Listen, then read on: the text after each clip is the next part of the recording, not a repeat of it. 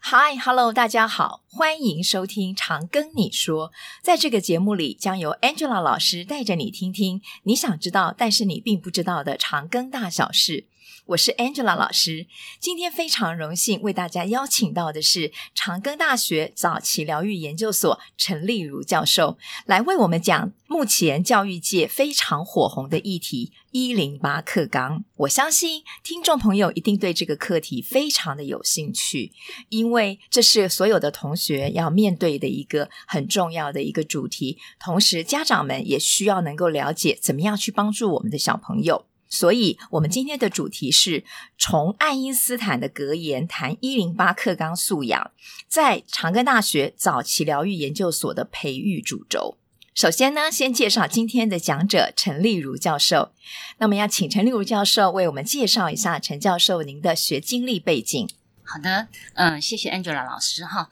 那我其实，在大学的时候就是念教育心理与辅导学系哈，是那后来再转念特殊教育的博士，是，嘿是，所以后来一直从事特殊教育方面的研究，嗯，嗯，早疗其实就是早期疗愈，在我们医疗界叫做早期介入。换言之，就是其实我们能够越早发现儿童的一些特殊需求，我们能够提供一些疗愈。提供一些介入，我们可以帮忙这些小朋友们能够成长得更好。而且哦，其实我认识陈教授非常多年哦，尤其是呢，在我周遭有一些同同学，有一些像呃试读困难。啊的一些问题，我都会特别去请教陈教授。因此呢，今天我们特别要请陈教授来跟我们聊一聊，从陈教授的学经历背景当中，您的一些著作，好也能够跟我们简单的介绍一下。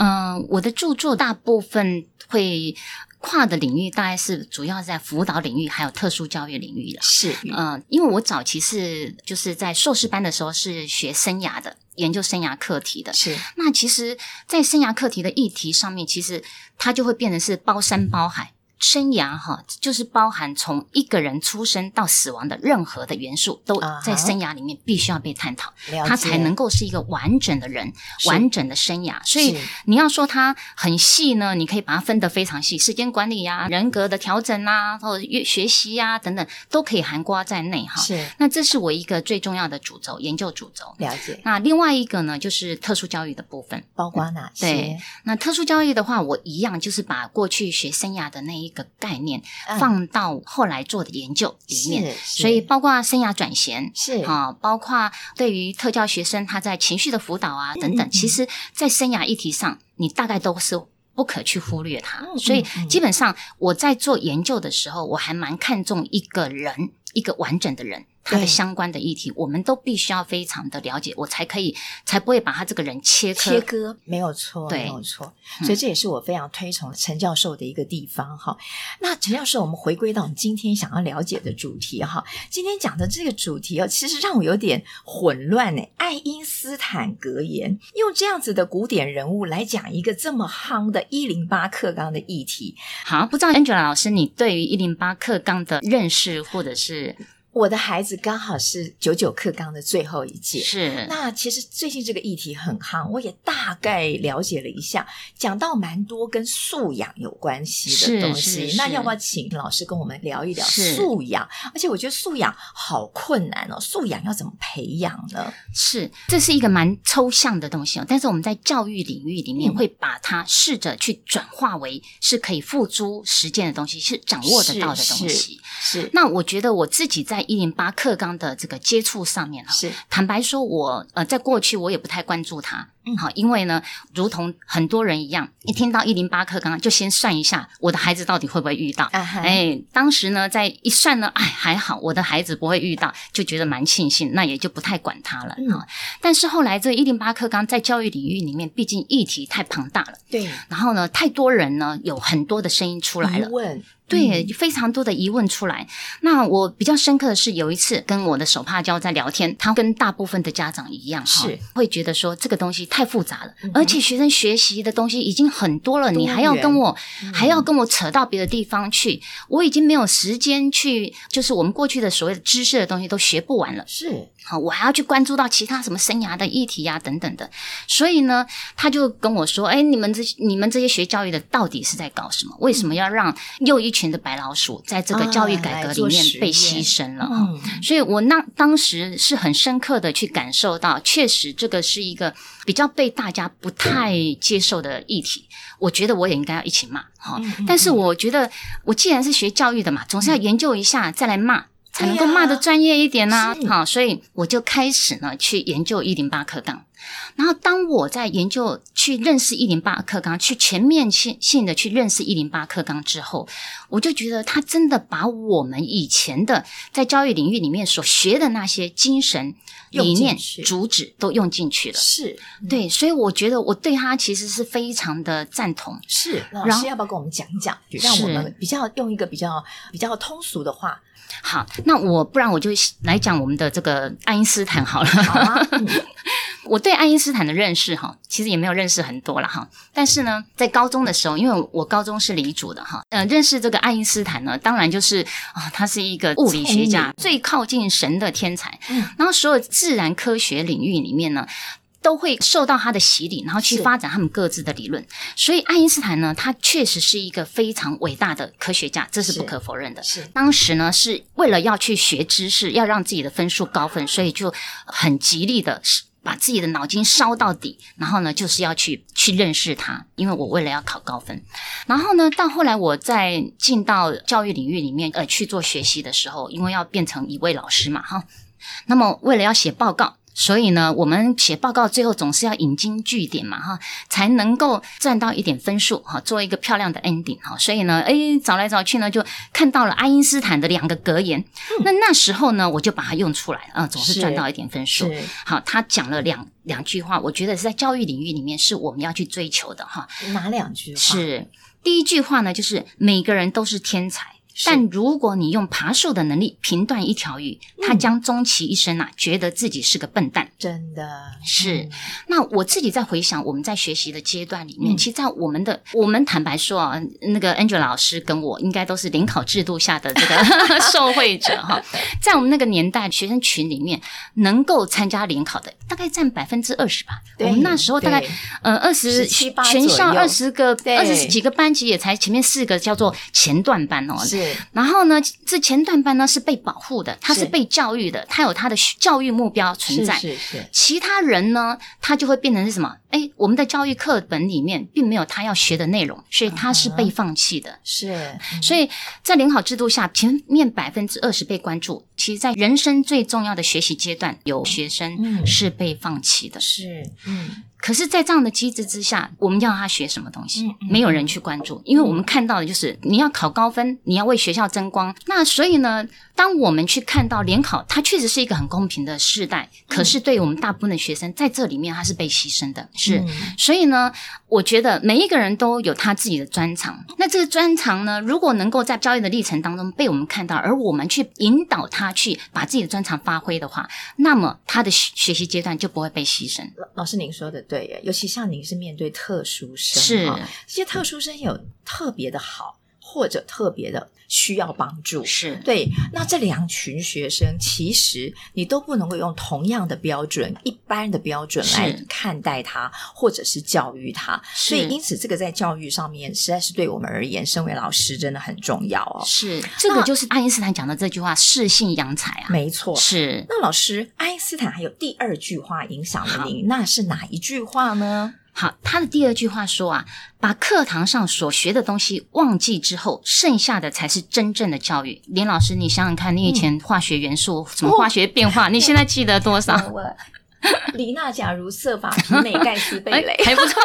是。那那些化学元素的这个什么其化学作用啊，什么的，我忘了，对，因为我们现在我们的工作或者我们的生活，其实跟它完全是没有关系不的。太需要。嗯所以那些东西，我们现在回想起来，它已经被我们忘记了。爱因斯坦说，那个东西就不叫做教育，啊哈，啊哈嗯，那个东西你学学习阶段里面，你会把它忘掉的东西，剩下的就是教育。了解这个东西就是我所们以的，它可以用在生活上。是对，这个就是我们现在一零八课刚讲的素养。素养是是，所以其实我们在教育领域里面，我们都会很期待我们学生学过的东西，它不会只是应付考试，没有错，因为为你如果只是应付考试的话，你最后如果不会考试，你没有知识的时候，你就叫鲁蛇儿。没错就会很多人从小被我们灌输到说分数就是唯一的时候，对对对当我分数不是在我身上的时候，他就很容他易会失去目标。嗯对我们叫做习得无助嘛，是是，他是就会变成是被教育体制里面放弃的，啊哈，被社会体制去放弃的。是因为除了知识，我们孩子不知道做什么，嗯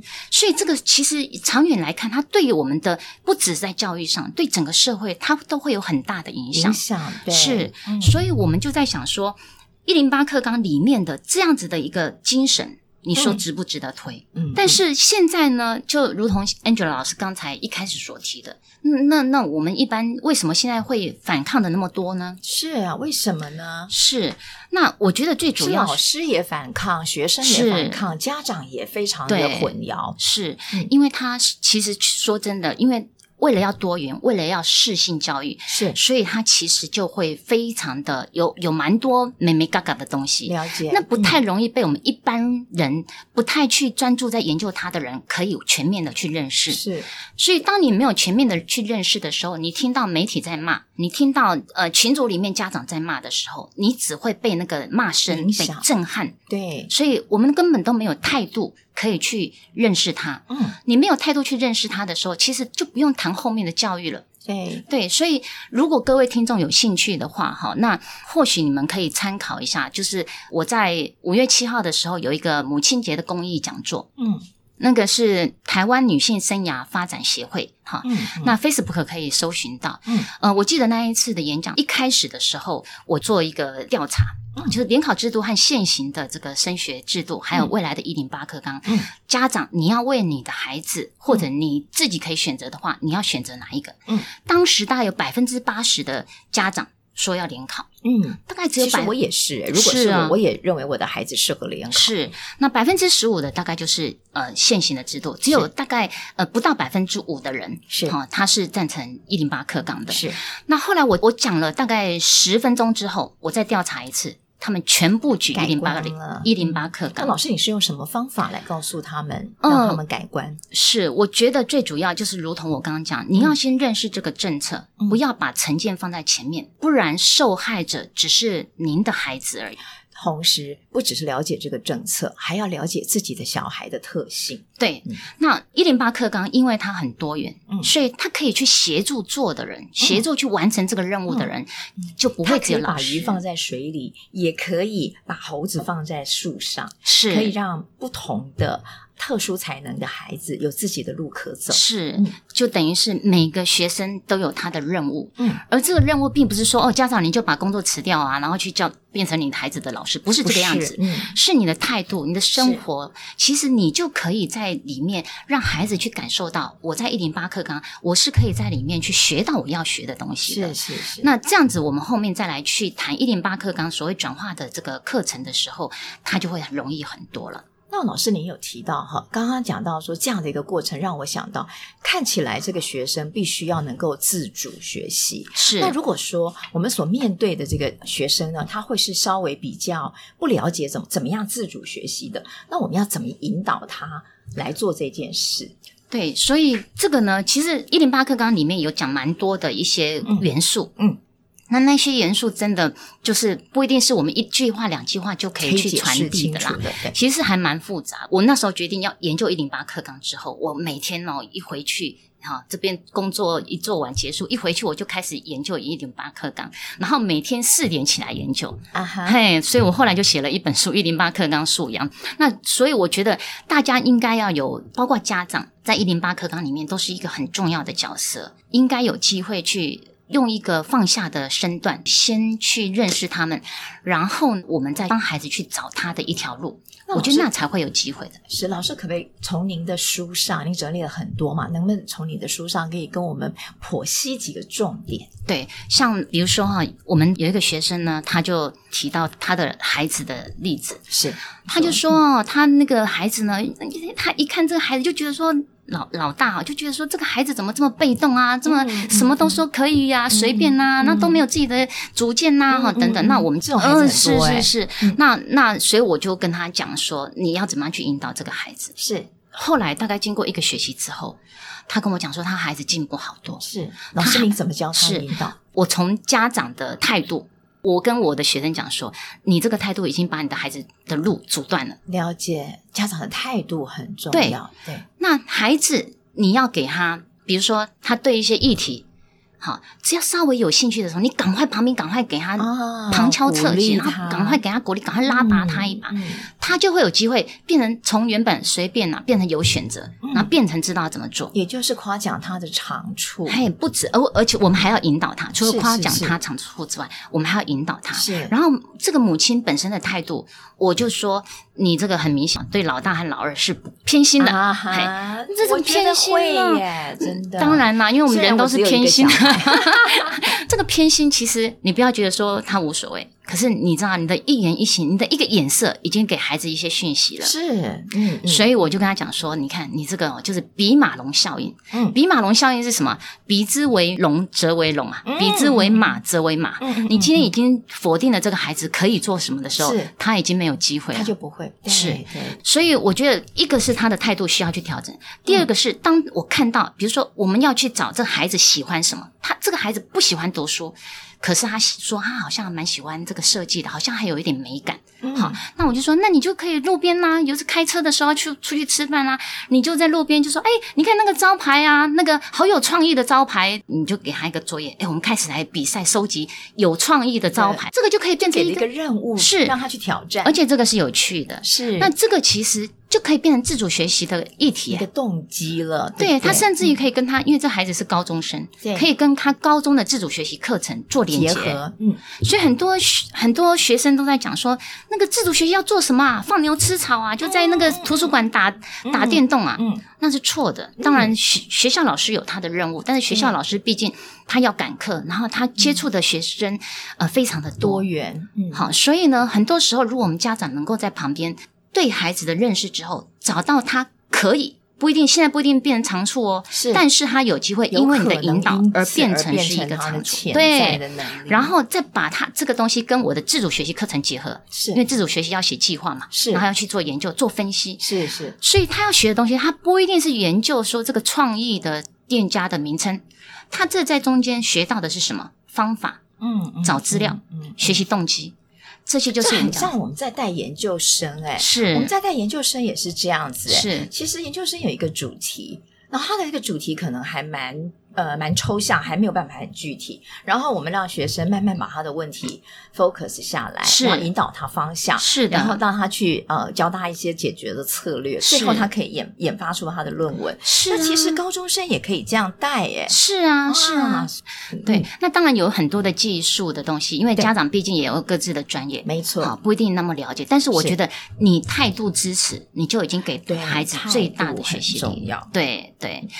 那刚才陈老师跟我们讲到的这些元素哦，那如何用在我们早期疗愈的这个研究所来培养你们的学生？那我们的研究生到底创造出什么样的火花呢？能不能请老师多跟我们讲一下，从你指导教授的立场是来看？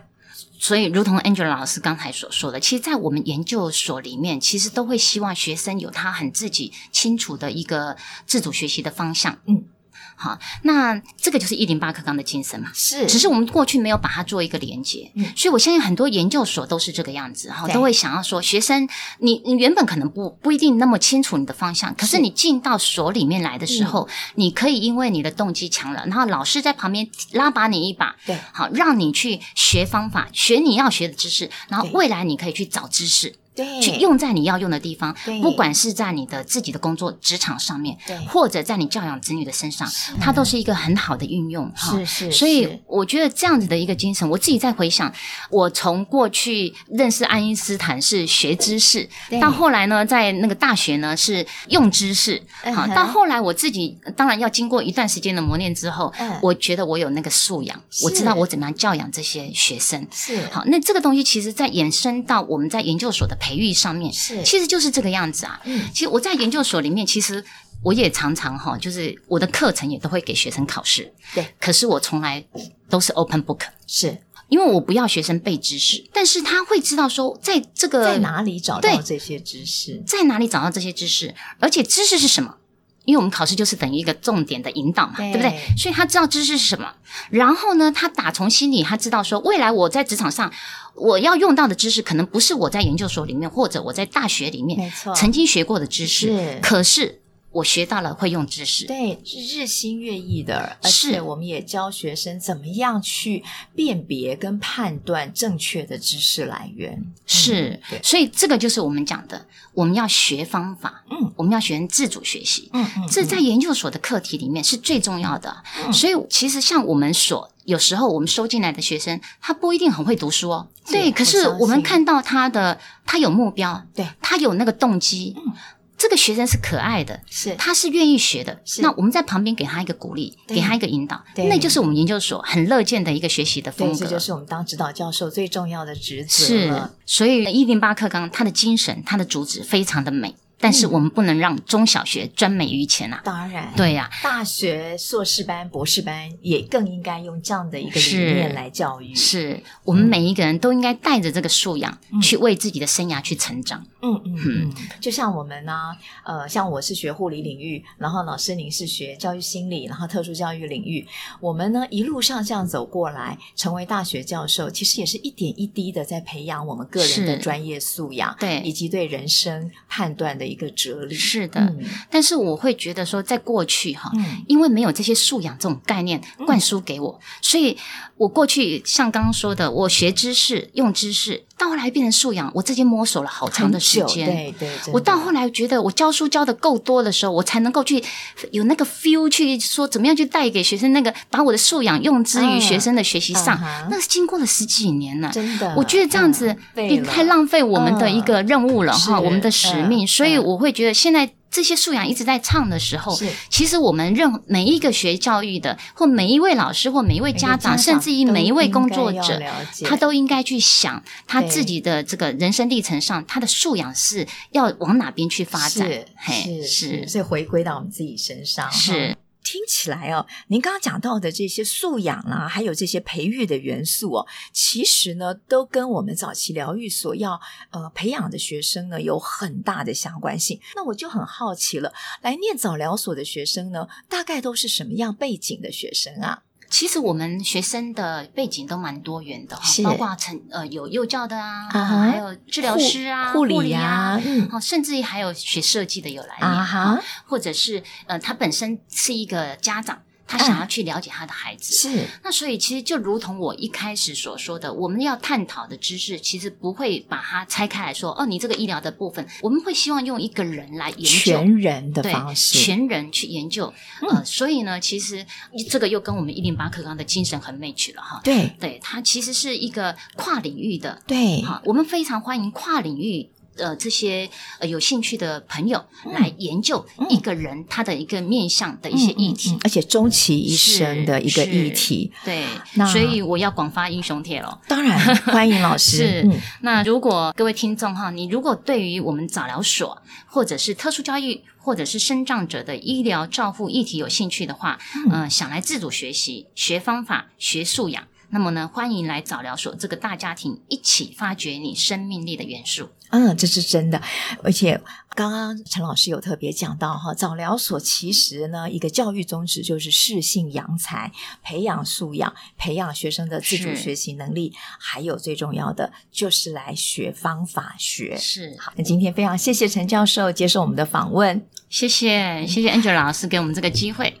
好，如果各位听众对于早疗所或者是陈老师今天所分享的“一零八课纲”的观点，有什么想要了解的资讯，或者敲完想听的内容，都欢迎在我们的节目下方留言，小编会尽速回复您哦。如果您喜欢我们的节目，不管您正在使用哪个平台收听，请给五星好评，也别忘了订阅我们的 IG 以及 YouTube 频道，并分享给您的周遭好友。请搜寻“常跟你说 ”，Tell me CGU，Angela 老师听你说，挺你哦。